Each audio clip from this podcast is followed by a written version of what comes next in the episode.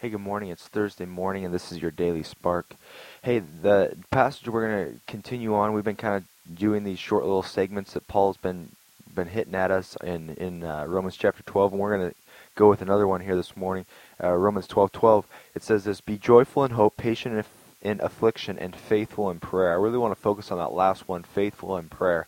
Now, if you're anything like me, your Christian life, or the the in the time you've been a Christian uh, prayer has been one of those things that kind of comes and goes as as far as how much you do it. Um, I know in my life, you know, there's been times where my prayer life has been great and I feel like really connected with God, and then for some reason, I, I can't put my finger on it, but it just kind of goes away, and my my prayer life is kind of up and down. And uh, and, and as I've talked with a lot of people, that's the same way for a lot of people I've talked to. Is that their prayer life is just kind of up and down. And I love what he admonishes us to do here, and it's something that I need to take to heart, and something that you uh, probably need to as well. And he says to be faithful in prayer. Now, when I think of faithful, I think of somebody who's always there, or the trait of being always, uh, always there, always so on top of it, um, consistency is another word for faithfulness. Just being consistent.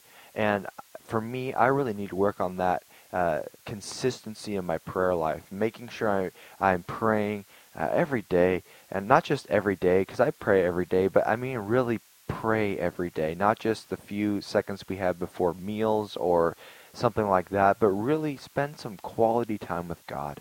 And and I know that the times that I've felt most on fire in my life has been times that I've had a great prayer life going. And we just need to keep that going and be rem- reminded to to get our prayer life going. And so right now, if if your prayer life is not where it needs to be, if you're not spending some quality time with God every day, let's just you and I, let's just begin to be more faithful in our prayer life if you have a great prayer life going on right now and you're really you know on top of it and you're you're enjoying your time with God that's awesome. I I, I love it uh, I love that, that that's going on in your life but make sure that you're being consistent in it. And even in the dry times that it doesn't feel like it's just naturally flowing I just admonish you and Paul saying hey stay faithful no matter what's going on. Be faithful to that commitment to pray and so that's my challenge for you today. That's my challenge for us today is to, to really start working on our prayer life.